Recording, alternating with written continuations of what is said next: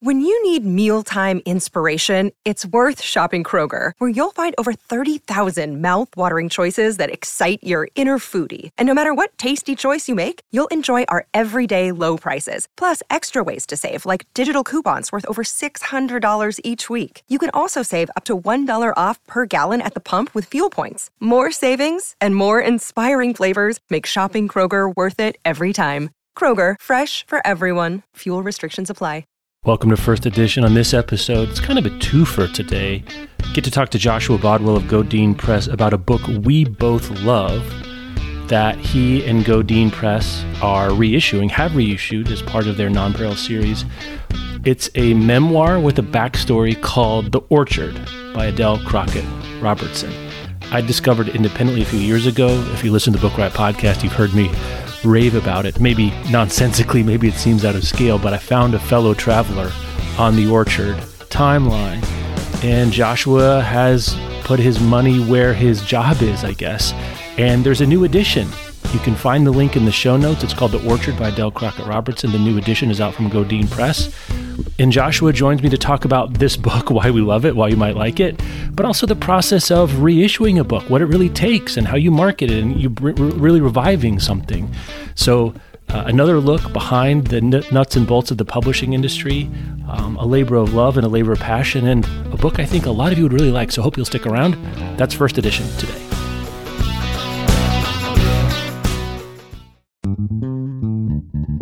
Today's episode is brought to you by Entangled Publishing's Red Tower Books, publisher of the smash hit Fourth Wing.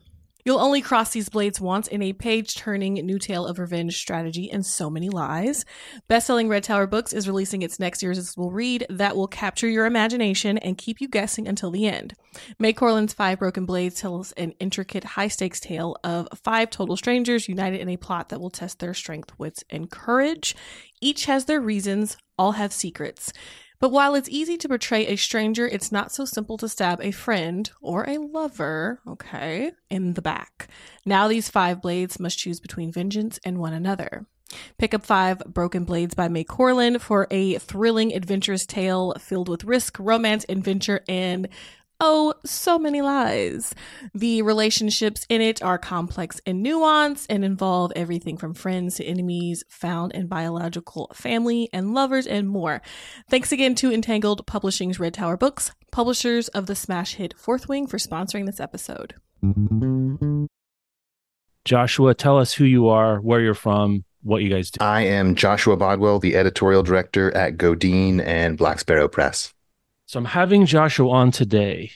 The excuse is to learn about the process of being bringing a book back to life, how this goes. Um, Godine has a series that Joshua's going to tell us about a little bit, but Joshua and I got connected because, and I guess I don't actually know how this came to you. I have been talking about this particular book, The Orchard by Adele Crockett Robertson, for several years now. I picked it up by accident and my raving about it made its way to Joshua because I had found out that Godine had put out a new version of it. It's been out of print for multiple decades. I think there was a paperback version in 96, 97, but after that, it's been out of print for 20 some odd years. And I've been, I didn't know why this particular new paper book come out. I was thrilled to see it. Joshua got in contact with me saying, actually, we're the ones that put it out. Thank you so much for mentioning it. And I said, you have to come talk to me about this book and what happened. So let me tell my side of the story of how I first came to it. Then I'm going to have Joshua tell how the book came across him and then what he decided to do with it. I read this book by mistake. I was reading another book um, about apples, the history of apples, as it turns out. I'll read almost anything. And I was paging through the bibliography and I saw a book that was a memoir of someone running an apple orchard. And I must have written down the title wrong because this is a memoir of that. But I thought this was like in the 19th century, was I was expecting to be a memoir of someone running an apple orchard in the 19th century. But I picked up The Orchard by Adele Crockett Robertson. I got a used copy, got a hard copy. It was like four bucks. And I fell in love with the book. I think I'll have Joshua tell us what the book is about and then I got interested in, and I've talked about it ever since. I've recommended a bunch of times. Um, when I first got on the on the Book Riot podcast, it like started selling out in the places where you could buy used books. Even just twenty five or fifty people trying to get it was enough to find it. So that's how I came across it. Joshua, what is how did the Orchard come across your mind? How, how did it even enter your radar? Yeah, let, let me back up to the very beginning, actually. It came across my desk that you were talking about it from good old Google Alert. Okay. I, I had set up a Google alert on Adele Crockett Robinson, very unique name, right? And it popped up. You were doing your holiday recommendations. So, you know, I clicked on that, listened to the podcast, and then it was immediately evident during that conversation, your co-host was immediately teasing you when you brought up the orchard. So I said, "Oh, there's some, there's more story here." And then I sort of peel back that this has been an obsession of yours that sounded a lot like my own personal obsession with it. So in 2017, my daughter was 15 years old at the time and obsessed with going to thrift stores, but you know, no driver's license. So on the weekends, I would often drive her to thrift stores. And then you're just, you know, you're doing the dad thing, you're hanging out, you're killing an hour. And this particular thrift store we were in down in Portsmouth, New Hampshire, which is, you know, not far from the Ipswich, Massachusetts setting of the book, they did have like a one bookcase in the back with, you know, $1 paperbacks. And it was mostly garbage. You know, it was mostly like, you know, 15 copies of Da Vinci Code or something. But I saw the orchard on the spine. And I think, like you, I'm an Apple guy. So I just pulled that down I so I pulled down the paper the paperback. The paperback. I was yeah. showing him my hardback. We're the paperback. on Zoom. Yeah. You know, I pulled that out and it has this beautiful John Updike quote on the cover. Updike. Unbelievable. You know, lived in Ipswich for a long time. That's where he oh, he wrote first rabbit book there. He wrote couples there. Some of his best short stories, I think, there. So it says on the front, brave and beautiful, tells us who we are and where we live just wonderful, you know? So I sat there for an hour while my daughter shopped for, you know, oversized jeans and big goofy sweaters and just read for an hour and was hooked, probably like you. And not only hooked because the writing is beautiful and compelling, but also that in the book's introduction, you find out the whole story of how the book came to be, which is its own epic odyssey. Do you want to talk about that? Yeah, we, we can maybe tag team telling the story of it. I mean, it's so funny because it's a book it's a book about reclamation. Like mm. there's a we're, we're going to be doing this for like three levels because you and I are talking about doing our own kind of reclamation as publishers or pundits or critics or avid fans of books and reading. Right? We, we came across this book, we discovered it. So Adele Crockett Robertson's daughter, after her mother has died, finds this manuscript under the bed. I, I don't know if it's literally under the bed, but it's metaphorically like under stacks of phone books and papers. Yeah, almost worse yeah. than under the bed. It's a bunch yeah. of bunch of detritus you might just pitch out when you're getting rid yep. of stuff like this. And her mother had become a journalist later in life, so she was a writer of this town in Ipswich, where she was she was born there and died there. And her daughter remembers this time of her life when her mom was writing in a manuscript, sort of this interstitial time between jobs. Well, well, something she she didn't know that much about what she was doing, if anything, if I recall. Yep. And she reads it, and I guess I, I don't know this. Maybe you can tell me more about this.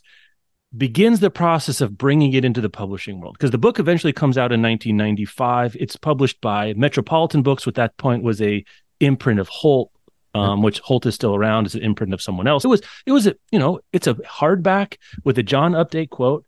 I have no idea how well it sold. There was a paperback version, though the paperback has a new cover, which tends to tell you it didn't sell all that great and this and the story within the story is this time in her mother's life. It's at what 1932 to 1934 when she's returned to her family's apple farm just outside of ipswich and tries to run it by herself for two years during the depression to see if she can keep her family's apple orchard alive. And it's simple and sad and beautiful and a i guess a successful failure of its own kind. I don't want to spoil because i think part of like understanding what happens to orchard and to kitty that was adele crockett robertson sort of family name is so amazing because she herself is trying to keep this thing that's important to her family alive yeah, really to her beloved father, right? That, that that's echoing throughout, and I know that must have hooked me, you know, particularly that day with my 15 year old daughter there in this thrift store. So that father daughter piece of it, oh, you know, resonated with me a lot when yeah. I started for sure. Yeah.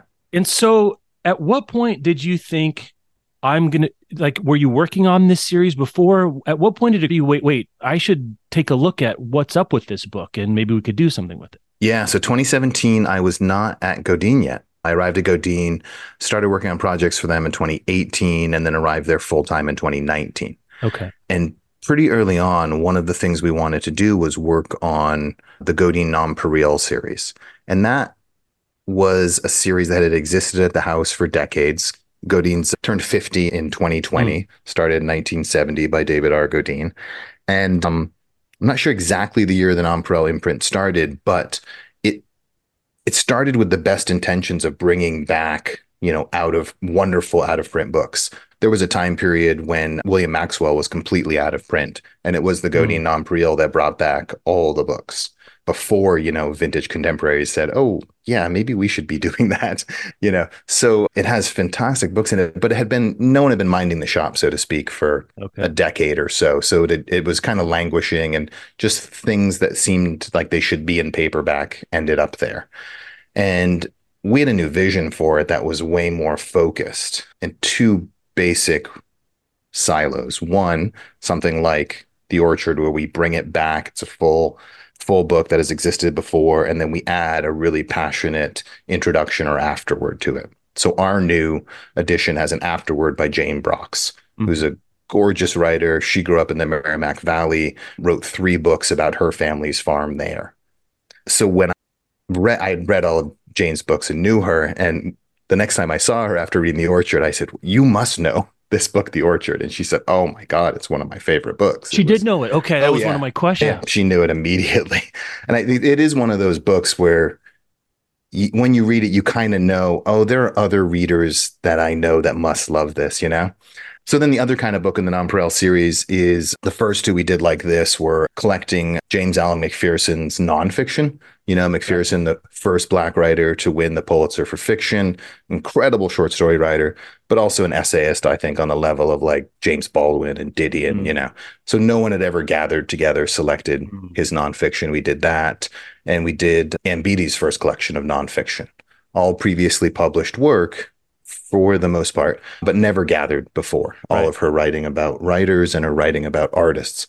So those are the two sort of approaches of the gotcha. Nonpareil series, sort of gathered best of and also books that have existed, but introduced in a new way. You know, to we invited Hermione Lee to write an introduction to Mavis Gallant's work. You know, the you connect and sometimes you're just, you know, you're reading a Paris Review interview with an author and they're obsessing about some book. So you can track them down and say, hey, you know, do you want to bring that back? Do you want to in- introduce that? Right. Better Than Sane by Alison Rose in the series. We had just reached out to Porochista Khakpour, this really great Iranian American writer that we love and we respect her taste. And she said, mm. "Oh my God, I make my students buy, you know, used copies of Better Than Sane by Alison Rose, and they're like forty bucks each. You know, would, would you right. bring it back in paperback?" so once we were working on that series, you know, there was not only things that we would cook up in the future, but there was my sort of, you know, beloved list or what's out of print, what's what can we get the rights to, and thus started the odyssey of getting the rights to the orchard. So I'm guessing this is a particularly difficult one, I would guess, for a couple of reasons. The original author has passed away. The houses have collapsed and merged and things have all changed around. Um, the book came out in 1995. I'm old now, so 1995 doesn't seem that long to me, but it's long. It's a long enough where in publishing, yeah. The the agent, the editor, we don't know who's alive, we don't know who's around, who's retired, who's on Twitter that you can DM, who has an email that anyone knows, like all this kind of stuff. I could imagine there were no ebook or audiobook versions of it at the time, so you know there's a there's contractual stuff that's older. I'm guessing. So I'm guessing some these are all going to be different in their own way to approach. But how do you go about bringing something back that the the rights have lapsed or it's out of print? Like, what do you do? Where do you start with something like? This is a, sometimes it's really easy. You know, sometimes even if the author isn't alive, there's a direct connection to an agency that handles the estate, you know, something like that. We just brought back Guy Davenport's The Geography of the Imagination. He's still represented by an agency. Easy. You know, Guy's Done. been dead a long time, but that's easy. This one is not it's it was particularly difficult, but it's also not a total outlier. Meaning right. there are you know, if you want to do something that's been out of print for a while and is older, this is the case. You know, people at the very best, people are retired. In, in a lot of cases, they've passed. So it takes sleuthing. My editorial colleague and I, Celia Johnson, we always, you know, joke about starting a private eye agency after we're done with editorial work. So I used to be a journalist. So, you know, I do have some of those instincts. So when I found, or how I found Betsy, who is the daughter of Adele Crockett Robinson, Betsy, the one that found this amongst the mm-hmm. phone books and you know, did all that initial legwork in the 90s. She's been living for years in Santa Barbara, California. Who, you know, who would have guessed from Ipswich to sure. Santa Barbara? But, and this just connects to the book so much. I think she's Kitty's daughter. She was serving on uh, a committee through the town of Santa Barbara. And I think it was around like seal habitat or something in Santa Barbara. Okay. So you know, through some layers of Googling, I found, well, this is a pretty unique name, you know, Betsy Robertson Kramer, again, three names. You know, so I reached out to the town and to the head of that committee. And then through these layers, got her email address and tracked her down that way. And then we got on the phone. Yeah. So if she, you know, God bless her. I mean, I'm sure was, uh, was she thrilled to hear from you? I can only it feels like a labor of love. I can only imagine if I was in her shoes to have someone reach back and say, "We're still interested in your story, your mom's story, yeah. your family's orchard story." Yes, she was thrilled, and then once Jane Brox wrote her afterward, Betsy said what I think has been one of the most rewarding things in this whole Nonpareil series. She read Jane's afterward and said now I finally feel like my mother's book is done. Hmm. You know, because her mother had left the manuscript unfinished. We didn't talk about that. That, you know, she had this surge where in the 1950s, over 12 months, she remembered back to the 30s and wrote this manuscript. But she didn't really end it. It ends on something of a cliffhanger. It just right. Yeah. And and Betsy wrote a beautiful epilogue to it doing her best to sort of, you know, tie up some of the loose ends. But then Jane did something really she just took that another step, I think, in sort mm-hmm. of imagining herself into Kitty's world. So for Betsy to feel like there was this closure to this project that she started in the 90s, you know, is just just so beautiful and rewarding. You you begin the rights process. Then you start thinking about how to package it, how to do a cover design, how to release it, when to release it what are the other considerations into bringing something sort of I don't want to say dead, but I don't know what else to say, Joshua. Kind of back to print into print, back into certainly reviving it. Yeah, we're certainly putting the panels on it. It's there, and there's sort right. of a faint pulse, if you will. If we're going to use yeah. yeah those analogies. Well, it was you know Betsy was able to like go into her storage in her garage and find the original contract, you know, which was you know, looked like it came off a typewriter. Then again, starting to play those games, she was reaching out I want to say the first agent that worked on it was passed, but then there was another that worked on it who was retired. And yeah. then this process of trying to reach through Metropolitan slash Henry Holt through those layers. We started in 2019. I have to look back. I don't think we wrapped up the paperwork until well into 2021. It was a couple right. years of just constantly reminding them. And it, publishing is funny as modern and slick as it is and now we have all this you know metadata online and all this. Even a book from 1995 as you're saying doesn't seem that long ago but people got to go to like paper files and find contracts and find old statements and so it's arduous. Yeah with this one we really had to be a squeaky wheel and just right. continually make the case frankly that the rights should be reverted to the estate. The right reverts to Betsy, and then she yep. signs a new contract with you. Is basically yeah. how. Yeah, I mean, I was just sometimes the folks we're engaging with, they're able and willing to do this. In this case, I'm not sure how old Betsy is, but you know, this wasn't in her wheelhouse. Like to get on yeah, emails, right. to get on phone calls now. So I was passionate enough where I said, okay, I'll do this. I'll just right. devote a couple hours a month to being the squeaky wheel on this. Right. And basically, all we were doing was just trying to get someone to listen to most publishing contracts have a caveat within them that if at a certain point a book starts selling X amount of units, a minimum amount of units across two royalty cycles, rights may be reverted.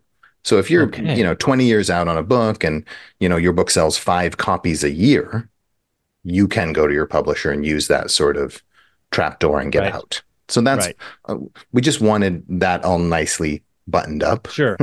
so then, well, Betsy, I can't yes. imagine it selling any books a year. I mean, it's out of. Pr- I mean, th- did they even have royalties? To, I mean, when was the last real royalty? I, wait, I, I just That was a lot of the Yeah. conversation was a lot of the conversation. Yeah, and, and there's I can see why be, between it being sort of I don't know if there's some sort of BC era for publishing where things started to get digitized, but 95 was in that before uh, before digital era for most intents and purposes. sure They've got to do their own excavation. You're like Woodward and Bernstein, like going through files, right? lower stakes. and they don't have they don't have financial incentive to care because they're not going to get any money out of it. No. This is not an author who they're worried about their next book and their No. relationship with them or the agent or the editor. They're all long gone. So they're just doing it as I don't know the largesse of you know maybe wanting something or not caring or wanting to stop being pestered. All of those can be mot- motivating factors, I'd imagine. I think it was they wanted to stop being pestered by me at the end. yeah. Yeah, because you're right. They didn't have any motivation. They didn't want to repackage it and bring it out. They didn't have any motivations. So, and everyone is busy, which I respect more than anyone. Sure. So it was just a low, low priority. And I'm sure there were multiple low level, you know, people in the rights department who would say, you deal with this guy, you know, shifting from Right. desk to desk. so yeah, it was a bit of a celebration when it finally came through. To, I mean, to your question about when can we publish it, all that, you know, at one point, I didn't know if we ever would be able to. It just seemed like we were in this, you know, groundhog mm-hmm. day of rights conversations. So I didn't believe it in, until we finally, you know, could pop the cork when we had that Right. official letter, you know, with the rights Right. reverted to Betsy. Then it was easy. It was like, how fast can we publish this? What's the next fall list we can put it on? Frankly, you know, we wanted it to come out in Apple season. And then the packaging was easy too, in that the nonpareil, we'd spent a lot of time, you know, coming up with a brand look for the series. Right. So then Right. it became a matter of just finding the imagery. Yeah. I, I found the earlier editions a little moribund in their packaging. You know, it's almost like a horror novel set at an orchard. yeah, it almost looks like a '90s Cormac McCarthy packaging. yeah, I don't yeah. know what Well they're doing. said. It looks like a horror. You're right. Yeah. It looks like these apples are going to kill you, and the ghosts are going to get you because it's it's this very depression era, almost screen print kind of vibe going Yeah. on. I, I don't know. I do you know anything about how the book performed initially? Did you get any sense of what they did or didn't sell? In hardcover, it did do well. From and this is anecdotal from Yeah, Betsy, sure. you know, from the daughter. That's Okay. anecdotal. And then strangely, and I'm sure it did well in some other countries, but she always brings up how well it did in Germany. Really? Yeah, it was really Okay. yeah. And there were two paperback editions. There was first a Bantam trade, Yeah. Um, and then a Dial press. I read the Dial one um, when I Oh, first I don't found think it. I put because I don't think Bantam was part of Random House at that. Anyway, my my conglomeration timeline can be a little. It's a bit- it's a mini tendrilled. I know that too well, frankly, Animal. because that belabored the rights conversation was that it had gone these different places at different Right. times, and So I, I guess I want to back up just a second because we we skipped a bit of a step from you picking up this book, liking the book, kind of filing it away, having it to a place where you are at a publisher that has a series sort of tailor made for a book like this. yeah, What's the discussion around a book like this, like whether to do it? I'm not. I'm sure it's a target rich environment. There's a lot of fascinating books that are out of print. I'm sure you have a lot of things Mm. that come across your transom. What gets you excited about a book like this? I guess I understand a little bit more packaging, you know, a William Maxwell collection or something. That makes a little bit more sense to me. You have a name you can hook it on. You Mm. have, you know, a little bit of a, a grain of sand around a which a pearl can form. Whereas something like this doesn't have. So what are the strengths and weaknesses of this particular book or what do you look for when you're really looking for something to put the paddles on Yeah. rather than sort of a you know other material by a writer or a, a name that has a little bit more of a profile yeah. Good question. This one, you know, there are certainly some name people in the series. You know, I mentioned Ann Beattie, and you just mentioned Yeah. Mavis William Maxwell. This one really hit a sweet spot for us regionally. You know, we're very Mm. much a Boston-based publisher, and Ipswich is our backyard. You know, Updike used to get on the train and go down to the Museum of Fine Arts, Right. and you know, it really is. It's not necessarily a suburb of Biddeford, but it's a commuter town in, uh, into Boston, rather. So that part of it was very appealing. You know, we've got a book coming next year, Robert Olmstead, Stay Here with Me, which is a his memoir of growing up on a New Hampshire dairy farm. You know, Olmstead's a great novelist, and he's really he's known for his really muscular novels. But this New Hampshire dairy farm, you know, it, it's catnip for the Godine. You know, we're Don, we published a lot of Donald Hall's New Hampshire work. You know, so it just it fits the tone of the house really, and frankly, I mean, it's the passion piece. How does it fit for us? Like this is a book we can passionately sell. Yeah. yeah. You know, it doesn't we, we can just as passionately sell William Maxwell and Beattie because it's sincere, but there there doesn't need to be a name with the orchard because it is a book, and I'm preaching to the choir with you that you Right. press on people. Yeah. You know, you really you press on people, not because it's the hot title that's being reviewed in all the mainstream. It's a book that did you miss this? Yeah. Yeah. And there's a certain pleasure in feeling like you've got a gem, right? I can, I mean, even as someone who just reads and recommends it without any skin in the game and not having to figure out what to put on the cover or what independent bookstore I can tell about it so they can put it in the window. Like there's something special to say, here's this book.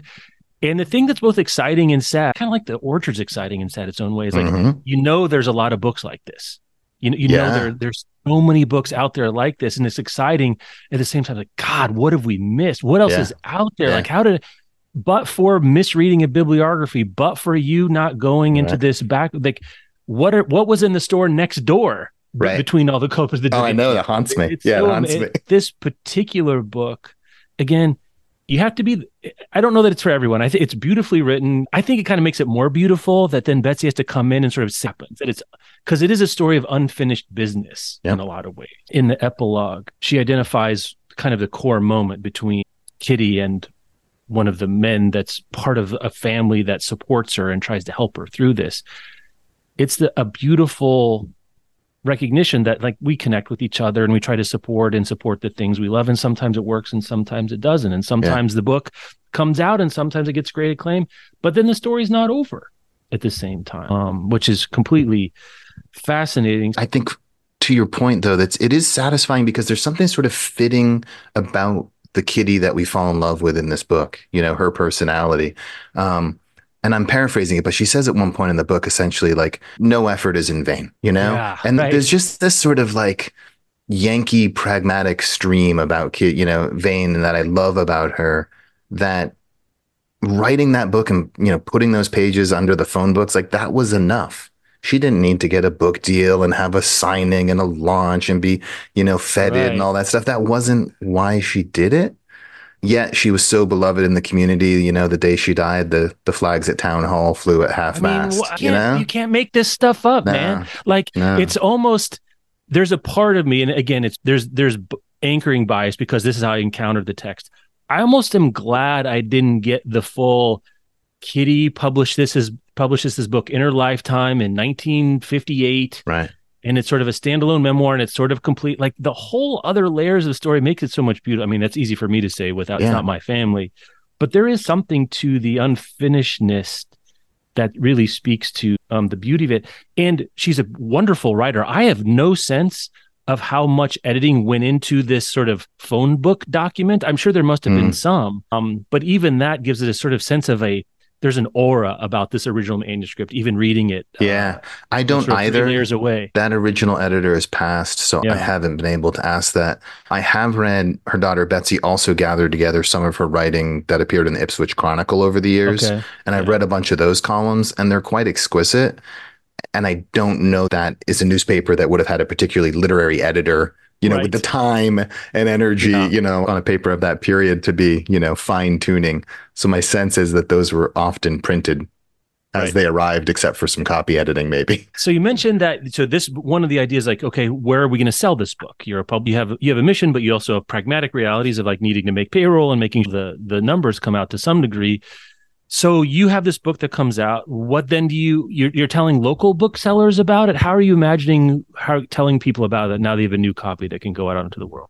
Yeah, one of the most there's so many like little rewarding things and it's not like they're moving 100 units a week but one of the more rewarding places is there is actually a this re- i can't think of the name of it now castle hill i think it's called but it's this very prestigious old mansion like house right on crane beach in ipswich so you you could it's the only thing sort of between kitty's far old farmhouse the old Mm. family farmhouse and the ocean. And the gift store there is selling you know a bunch of copies which is That's sort of wonderful when you think yeah the, and the house is still there you know obviously all the land all broken up and there's a Right. few crabapple trees you know yes i've been there and walked around and made my pilgrimage oh yeah i made my pilgrimage down. So so yeah i mean i think with whenever we have something where there is an explicit regional Yeah. connection. You know, you always want to sort of start there and then build out in concentric circles. You know, yes, this is has done well in Santa Barbara because of Betsy, but you know, you're not going to, you know, go to Prairie Lights in in the middle of America Right. first and say this is the book for you. You know, you're going to. It's a very regional effort first. So New England first, and then building out from there. Yeah. But you know, that's a blessing to have. Frankly, not every book, you know, affords you that opportunity Right. To build Right. out. Can you tell me anything about what what else do you want to say about the series? Other highlights or other stories from the series that people would find interesting or Yeah. illuminating about how this works? Well, one, I want to say because you, you were just talking about like you don't know what's out there, which is Yeah. great. You know, we don't know what we don't know. So I think now that the series is spinning up, this new sort of revamping of the series is spinning up. What's nice is that some people are coming to us. It hasn't been a fire hose, which is great. Yeah. But then also with these examples, we can also reach out to people that we admire and trust and just say to them, hey, you know, the door is open. You know, what are you interested in? We brought back Andre Dubus's first book, which was his only novel he wrote when he was a student Mm. at Iowa called The Lieutenant, wrote in the 50s. And when I was, I want to pull together some fresh blurbs for that. And I reached out to Anthony Swofford, the author of Jarhead. And Tony gave a beautiful blurb for it. And then I said after, hey, you know, let me know if there's something that you think is overlooked or lost, you know? And sure enough, he pointed me to Wallace Terry's Bloods, which is a oral history of black soldiers in Vietnam. Amazing. So now we're in the process, you know, of getting that together. And I'm talking, his son and widow are still alive, and I'm in talks with them. And I wouldn't have gone looking for that. I wouldn't have known. Um, yeah, was- there's so much. There's Yeah. no way to know. You just no way to know. so that's a nice thing we're doing now, sort of just reaching out. I think the most exciting thing right now on the decks is out in January was also a coincidence.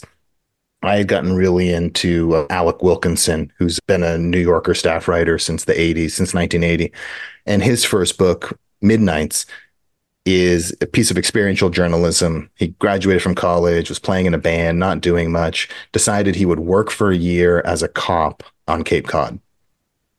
So this book, Midnights, is one year working as a cop on the midnight shift in 1975. So like it has more in common with like Andy Griffith and Mayberry than it does with Right, like, you know, the yeah, cops yeah. TV show. And it's just, it's amazing. So while we were working on that, I, I was aware that Alec was like a son to William Maxwell. He was how he got hired at the New Yorker and they were very close. And I just asked him offhand one day, Hey, do you think there's anything kicking around that was unpublished that's interesting or, you know, uncollected? And he said, Let me look. And then about two weeks later, he came back and he said, Oh, yeah, there's a lot. So in January, we were putting out this book. The writer is an illusionist, and it's the unpublished and uncollected William Maxwell. And Alec was, he literally was going into boxes that had been packed Hmm. when Maxwell died. You know, so there's Hmm. stuff in here from his journals. There's transcriptions of little notes that were on the corkboard above his desk. You know, it's a whether you're a Maxwell fan or not, but especially if you're a Maxwell fan, it is amazing. You know, he's been dead for years now, and no one thought there'd be any new Maxwell ever again. Josh, thanks so much for taking the time. This was really wonderful. I'm Yeah. so thrilled that there's a new copy, uh, a new version. There'll be a link in the show notes there. You can go look at 'em. Godine, The Orchard, Adele Crockett Robertson.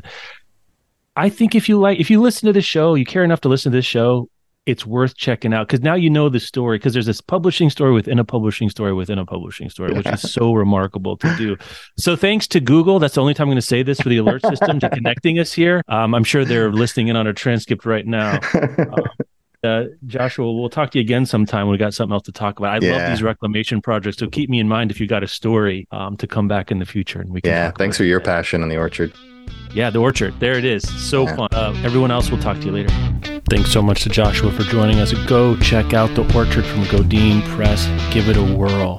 Uh, there'll be a link in the show notes there, and you can find it many places.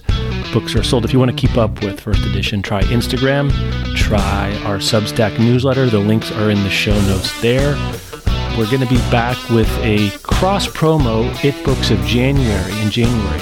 That regular episode's to be moving to the Book Riot podcast feed, but while we're transitioning over there, um, they'll be in both places for a little while. And until next time, read something.